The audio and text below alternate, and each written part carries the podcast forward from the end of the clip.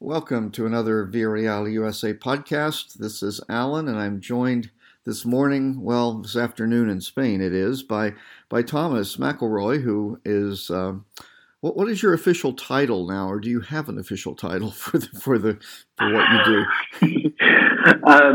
I work in the press department. That's easiest. Maybe say international content manager, I suppose, is the title that I've kind of given myself because I don't have a title. But yeah, I work in the press department. I look after the majority of the things that come out of the club in English in terms of like first team and the academy here in Spain. All right, so Villarreal's international press officer. That sounds good. Okay, yeah. So you have been obviously very busy. Not just. I mean, in general, you know, Villarreal has been pushing out more and more English content, but then especially with the Europa League and us playing two English teams in the semifinal and final, your job has, I'm sure, grown by leaps and bounds of late. Yeah, massively. It's massively grown.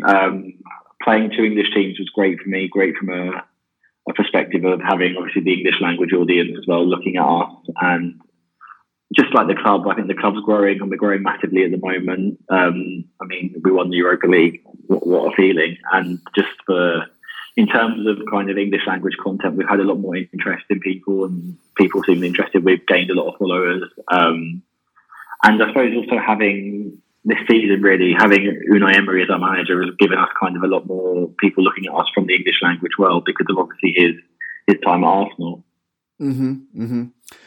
So I thought we would start by you got to go to Poland for the match, so maybe you can give us a feeling of what that was like. I mean, you were there with the press crew; you weren't actually in the stands behind the goal, but still, yeah, no, yeah. So I was in the press, but I was at the side, kind of quite high up, behind where the bench was, behind where the Unai Emery was sitting, and so quite high up.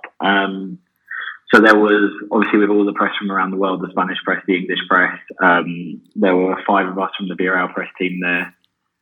It was a great experience. So we flew out on the Tuesday with, obviously, BRL chartered all the flights.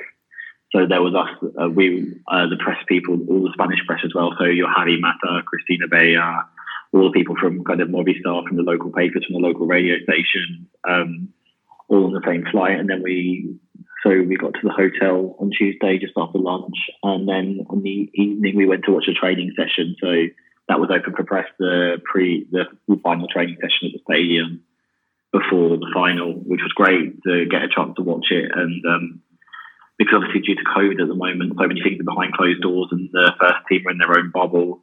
So to be able to actually watch a training session, because it was really great for me just on a personal kind of selfish level, just to watch that and kind of enjoy it.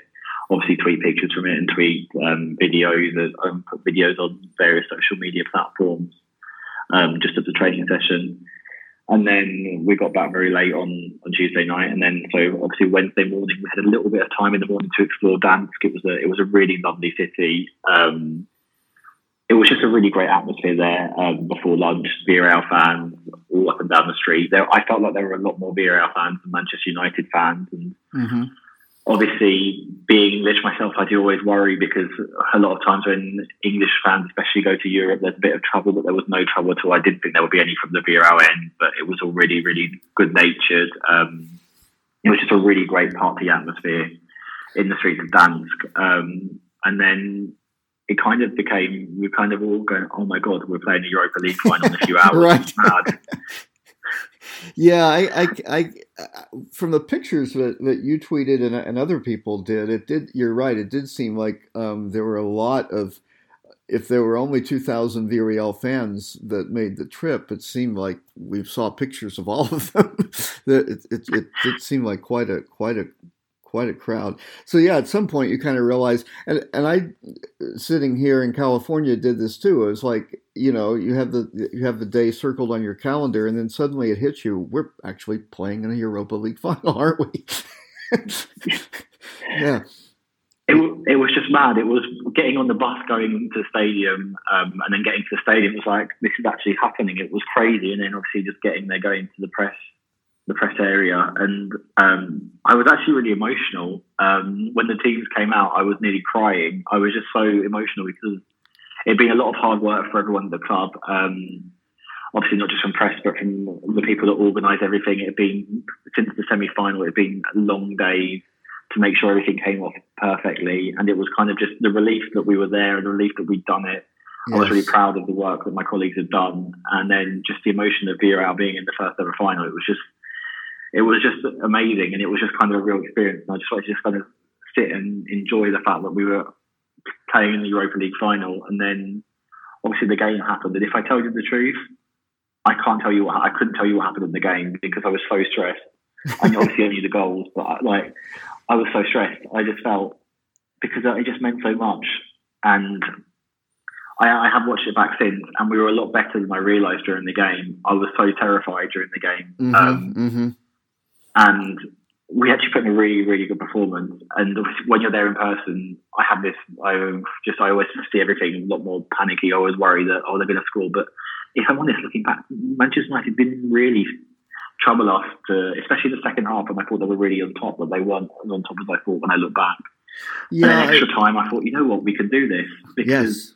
I didn't want to admit that we could do it because you don't want the hope to then get disappointed. And I thought we were a much better team in extra time, in my opinion. And then obviously the penalties happened, and God, it just felt like that went on forever. It did. I know. I mean, because we hadn't even planned on how we were going to tweak the penalties, and then just started, about 1:15 on the clock, we were like, we're 5 minutes left in extra time. We need to work out how we're going to tweak the penalties, what it's going to look like.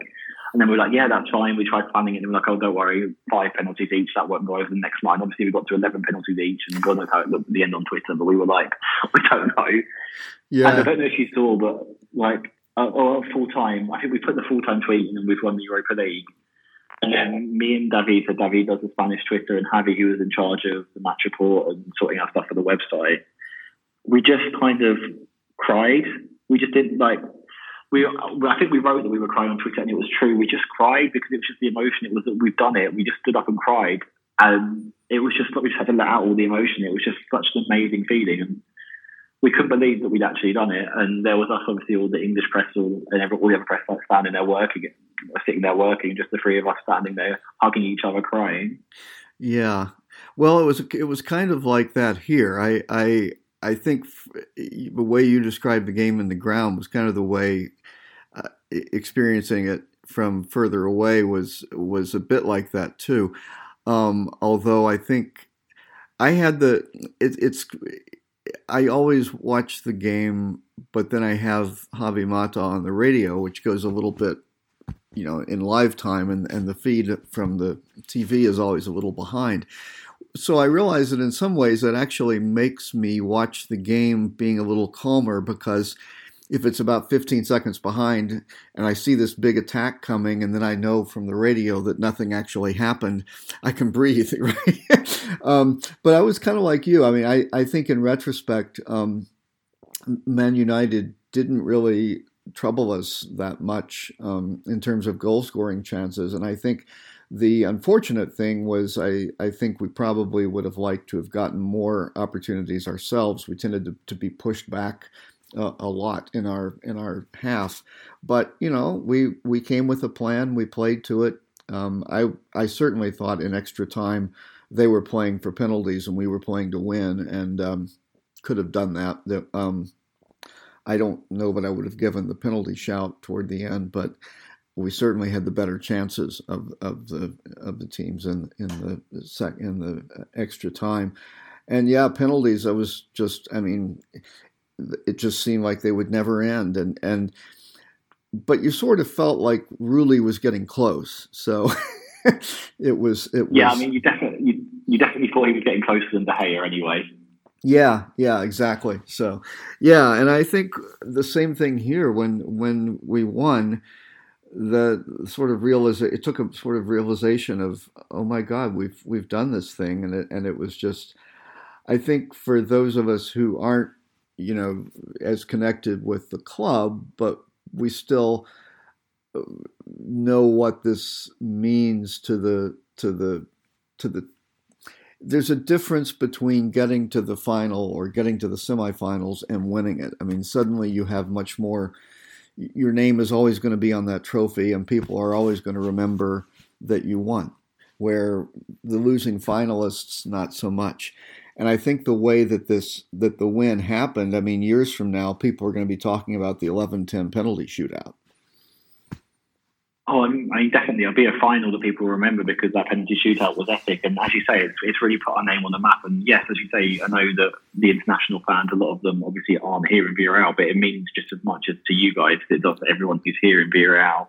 Yeah, I think... I mean, there was also... Oh, go ahead. There was one thing that I didn't mention. That I don't know if on the TV when I watched it back, if you could hear, but the fans in the stadium, honestly, the Villarreal fans were amazing. And they outsung the United fans so much. And I know a lot of time people do kind of give a little bit of criticism to our fans, but honestly, it was the best I've ever heard them, and it felt like there were so many more than the 2,100 that were there. Right. And I guess there was even a marriage proposal afterwards.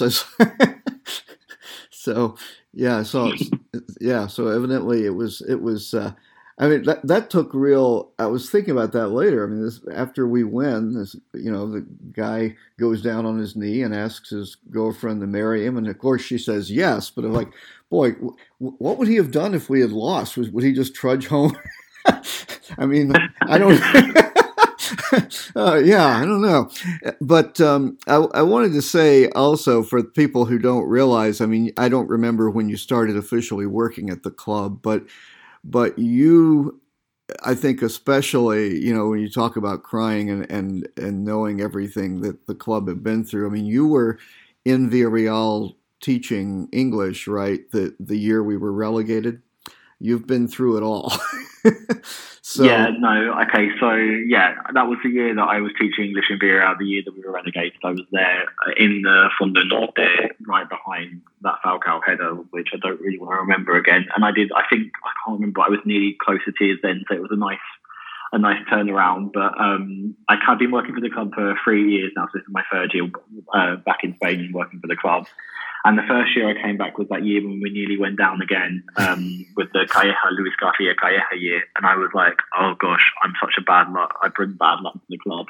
And so I'm pleased to know that it's not my fault, that if things go wrong, it's not my fault. We've won something now. Right, exactly. Well, I and Siddharth and I joke about it because the one match that we lost the promotion toward the end of the promotion year was the match at home against Elche that he was there for.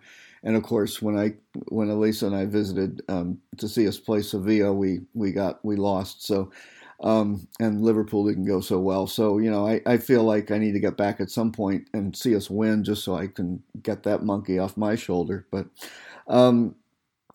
yeah, how the English press in general has always been very, I would say, condescending isn't really the right word, but there's this definite belief that the EPL should just win everything. And I guess it was kind of, I mean, I know you couldn't really do much celebrating in the press club. You had to restrain yourself a bit, but it must be sweet to, you know, read some of the stuff that was being said before the game and all the Man United, well, we're the biggest team, we'll just win, and then see how it turned out. Well, I mean, from what I was reading about, a lot of the people were criticising the BT Sport coverage, which is a shame because I think BT Sport actually do a very good job, but it was obviously all, as you would expect, Manchester United-centric, with Paul Scholes saying they should beat us easily, and I think that things like that was just nice to show that, you know what, for me, the Premier League isn't the best league in the world. For me, it is La Liga, and I know that a lot of the Spanish clubs haven't done as well in Europe this year, but I thought it was important because of that to be able to kind of show who Villarreal are and that we're not just a club that's going to roll over. Yep. Well, I think there was Sid Lowe had a nice, I think it was Sid that had I can't remember now, had a nice article about the fact that the Spanish teams, and he was referring, I think, specifically to the ones that have done well in things like the UEFA Cup, Europa League, tend to do pretty much what Villarreal did, which is that, you know, on a one-on-one basis, you know, the Man United players mostly were, you know, stronger, quicker, whatever, but the collective unity of the team is what gets you through. And so I think it was really the fact that it went 11-10 on penalties, and that every one of our players on the pitch at the end of extra time scored was kind of a really cool example of that. I still shake my head over Emery bringing in Danny Raba right at the end of extra time. I was like, I don't know how he rolled the dice and came up with that, but hey. And then he took the second penalty and it worked. But I just still keep sitting here shaking my head about that sometimes. I mean, Danny's confident, so he's one of the players that I did fancy him to take the penalty. And I mean, obviously I fancied all of them. There were players that stepped up, and I was like, the one that I just didn't want to miss was Powell, because it was just because of the story. I was like, he can't miss. Right. And he, I know. And it was interesting. That was the thing too. When I saw Powell going 10th, I thought, well, I hope the storyline, I mean, it would have been great if the Man United guy had missed right after him, because then it would have been Powell's penalty that won it, I suppose. But I certainly didn't want to have the storyline of, hometown hero misses the penalty that put us out. I don't think we wanted to go with that. So I was nervous for him, but and he. There were a couple of penalties, and I guess it was his and Alberto Moreno's, where it was almost like, gee, they calculated the geometry exactly right, but it was a little tight, I mean, Powell's was an excellent penalty, but I worry when somebody goes that high. Yeah, Coquelin, for example, looking back, that was very close. It was perfect, but it was very close. Yeah, yeah. And Man United had a couple also that were very close, but it was just, we were all saying, talking afterward on the podcast, that it was just so unusual, because normally when you see a penalty shootout in that kind of final with that sort of pressure, somebody just misses and balloons it way over the net, or the fact that it's been raining and the pitch is wet, somebody puts their plant foot down and slips and does, and doesn't strike the ball the way they wanted to. So it was really quite astonishing on both sides, the way that the penalties were taken. Really impressive. Yeah, to have 22 on target is mad, and that's the thing, is the pressure that, just to have 22 penalties on target is crazy, and to have 21 of them scored, it's just something that I don't know when the next penalty shootout of that level, of that quality, will happen again. Right. So afterwards, I mean, you guys still were, you were sort of, you did your stuff in the press room, and then you flew out the next, what, did you fly out right after that, or the next day? Yes. So we were pretty much kicked out of the stadium at 2 a.m. because we were still working, just tweeting stuff, sorting videos and doing things. And pretty much when they started to started to dismantle where we were, we thought maybe it's time to leave. So we left at 2 a.m. and then we got the coach straight back to the plane. So it was all the press were all left at like a similar time and got back to the plane. We felt bad because there were fans who'd obviously been waiting on the plane for a couple of hours. Yes. They'd just been sitting on the plane, so I think we finally left the airport about 5 a.m. Oh, wow. Okay. Got back to Valencia about 9-ish, and then got the bus back to Villarreal. Slept for a couple of hours, sorted a few things out, and then came back here for the bus parade, and there was a party after the bus parade at the stadium as well for staff and players and families. Right. So so I think a lot of us got to see the at least still photos and maybe the video of the parade, and certainly for those of us who've been to Villarreal, it was really cool to see, because it is such a small place, and seeing how it was chock-a-block full of people, hopefully all vaccinated or wearing masks or both. But it was quite something. And you were, I assume you were at the stadium most of the time, right?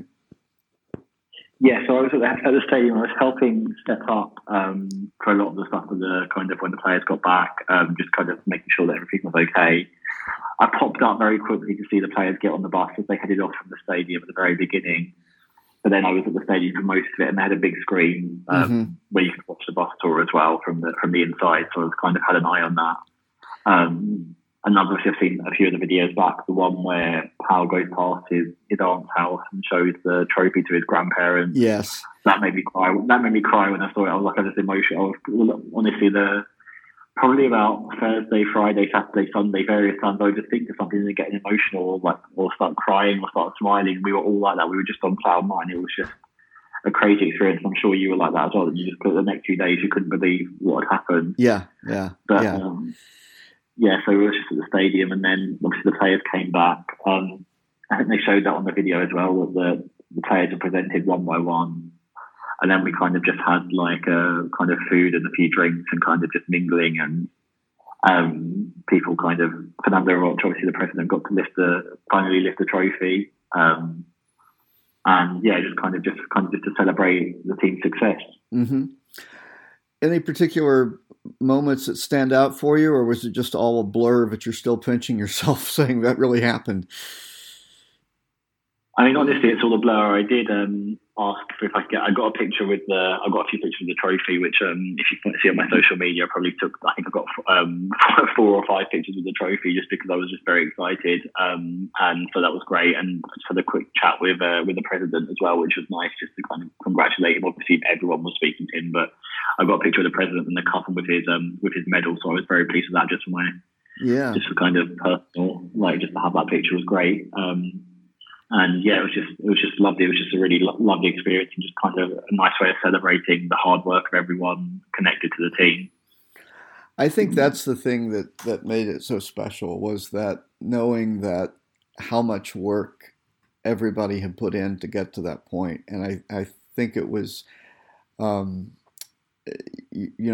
back to, really going back to the relegation and promotion, back. I don't know what everybody chose for their kit to wear to watch the game from far away, but I wore the promotion T-shirt under my yellow home shirt, and I think that was what really made me cry, was seeing some of the people. Seeing Manu, seeing Mario, people that have been with the team for so long, and getting to this point and holding that trophy was just, yeah. So I think you summed it up pretty well. It was like for about 3 or 4 days afterwards, I kept just sort of periodically going, "We won the Europa League." I mean, it's obviously a little better when you're somewhere where people know what you're talking about. I think I bored a lot of my non-soccer friends by going on about it, but that's okay. Just what you were saying about Manu, about Janik, also about Mario, the bit that got me, and it still actually makes me emotional when I look at it now, is when I don't know if you've seen the video, it's on our social media, and Europa League have posted to Bruno lifting the trophy. Yes. When the player had. And Jalmi starts crying, and it's just like, I'm pleased for Bruno that he got to enjoy that moment and be there with the team. Yes, same here. Yeah, it was a really wonderful moment, and I think the whole thing, as I say, the way it happened was so it took so long. I mean, it took so long for us to get. Well, I shouldn't say that long, but all the effort of getting to the final, all these years of being close in the semis, and then getting to the final. You knew we weren't going to win it easily, right? I mean, it was never going to be a 4-0. No.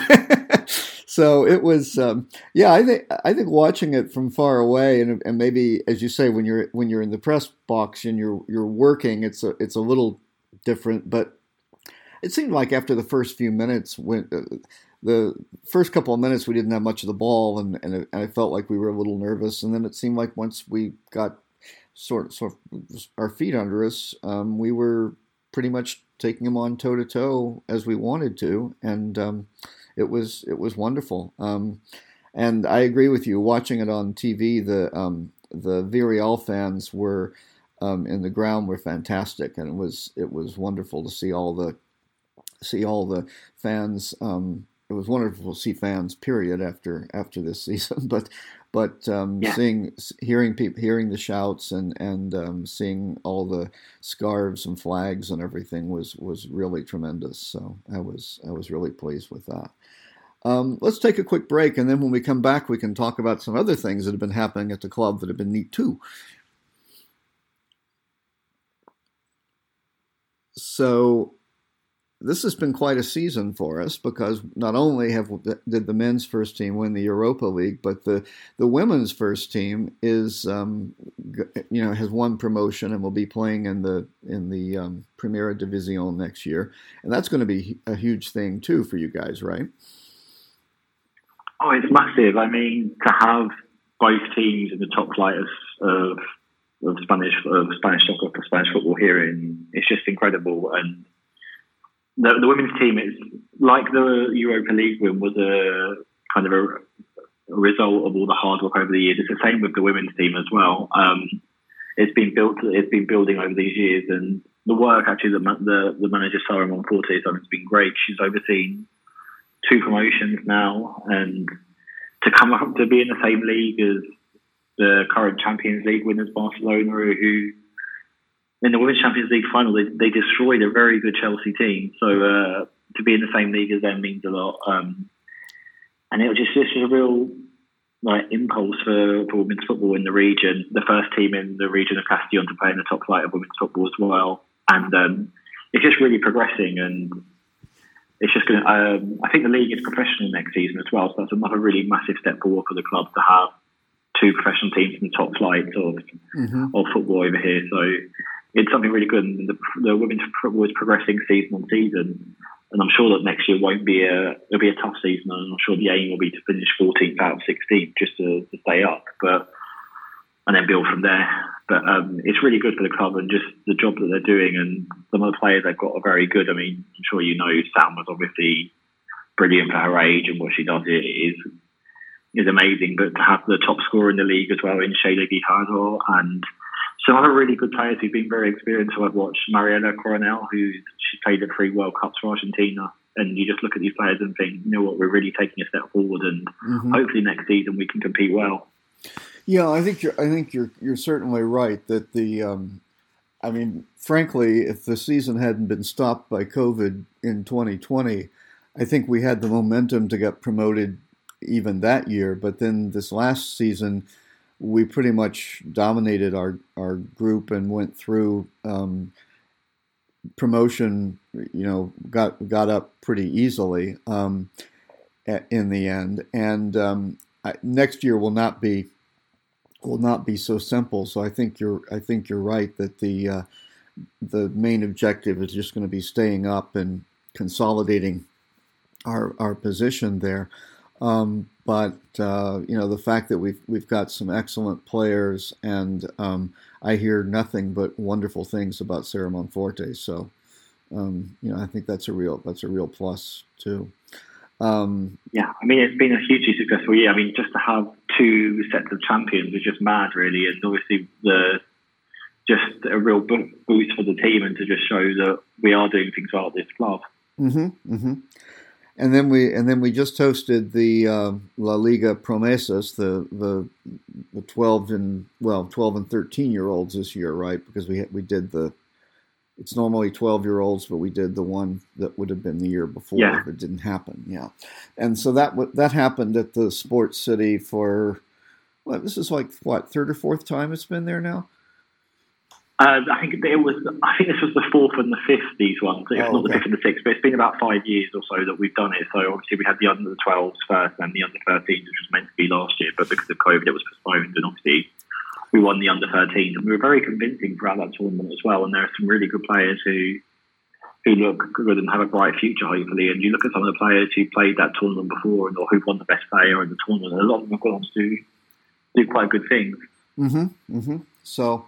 Yeah, so it's been quite a summer and quite a spring in Villarreal.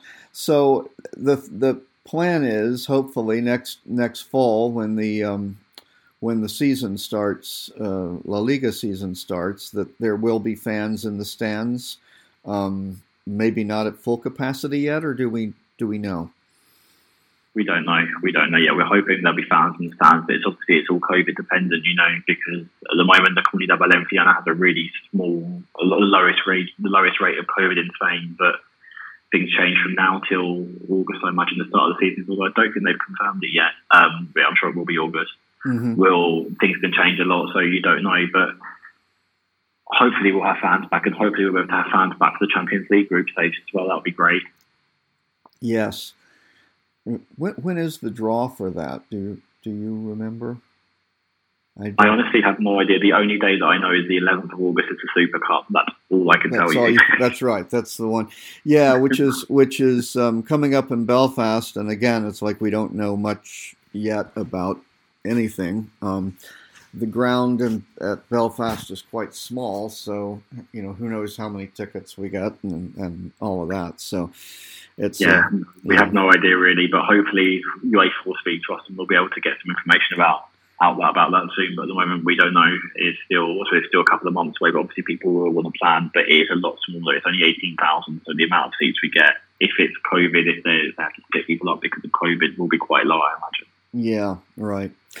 And the complication, I know some of us were looking at flying over if we could get tickets, and part of the complication now is that, for example, somebody was saying, well, it's cheaper if you fly into Dublin and rent a car or something and go to Belfast, but now that Brexit has happened, that's another series of rules to deal with, where, you know. So it's not going to be an easy venue for people to travel to, but you know, hopefully some of our international fans will be able to make the trip. It's just fingers crossed. Yeah, fingers crossed. It's been difficult enough. It's difficult enough anyway, but it's especially difficult with the whole COVID situation. And you know, things are starting to open up. I saw this morning that Spain is now letting in vaccinated tourists, and I think they still have to have a test as well. But you know, things are moving in the right direction, but we hope they continue to move that way, and we'll see what happens. So, any last thoughts on what has been a incredibly rewarding but stressful few weeks? I think you've summed up in the best two words: rewarding but stressful. But it was all worth it. It's been brilliant. I love this club. Honestly, I love this club. And I'm just so pleased that we're winning things and that people are recognising what a good club we are. And I'm just, honestly, that's what I want to say. And just to all our international fans as well, you know, that from in the club as well, we really appreciate your support around the world, because it's something that we are a small club and we don't have a huge amount of international fans, but those that we do, we really care about you. And obviously, if you guys have any questions or anything about me, you can get in touch. I'll give you my email address. It's thomas@brlcs.es, and I can help you, and we'll see if we can help you, or if not, if you don't remember, go to the club. But if you ever want to visit when it's COVID-free, we'll try and sort it, make it as easy for you to get tickets, because obviously we know it's living far away isn't easy to get tickets and sort out your trip. So get in touch with the club, and we care about our international fans as much as we do about our fans here in Spain. So that's just something that I like to say when I get the chance to say it. Right. Yes, and I think all of us can certainly agree, because we, you know, that have come to visit, is you guys have really made us feel very welcome, and it's been wonderful. So yeah, so it's thomas@vrlcf.es, and. Thomas is also has colleagues Lucy and Vicky, who I guess Vicky got to see the Europa League from the stands. But she's defending her dissertation this week, so probably a little added stress. So not that she needs any, but those are names that you'll also see on the English speaking social media, and in general, you know, we're seeing a lot more of that. Where the work that the Villarreal academies are doing in the U.S. Also, you know, there's a lot of cross promotion there, which is great too. I've been seeing a lot of tweets from the Nebraska Academy this week on Twitter, which is great. So, Our international academies are really growing, especially in the US. So that's something that's great for us to kind of get the BRL name out there and help the US academies train under our methodology, which we believe works. So we're hoping, and the academy seems to be enjoying it. So that's something that we're really enjoying as well. Yeah, well, I don't think you can argue with the results in Spain anyway, and so hopefully we'll see those things come to fruition here too. Well, thank you for your time, Thomas. I really, really appreciate it, and hopefully before too long, you and I will be able to see each other in person, but who knows when and where. But in the meantime, thank you for everything. You guys are doing a great job, and congratulations again. We won the Europa League. Can you believe it? Thanks, Alan. It's mad. It's completely mad. Right. Well, in the Villarreal.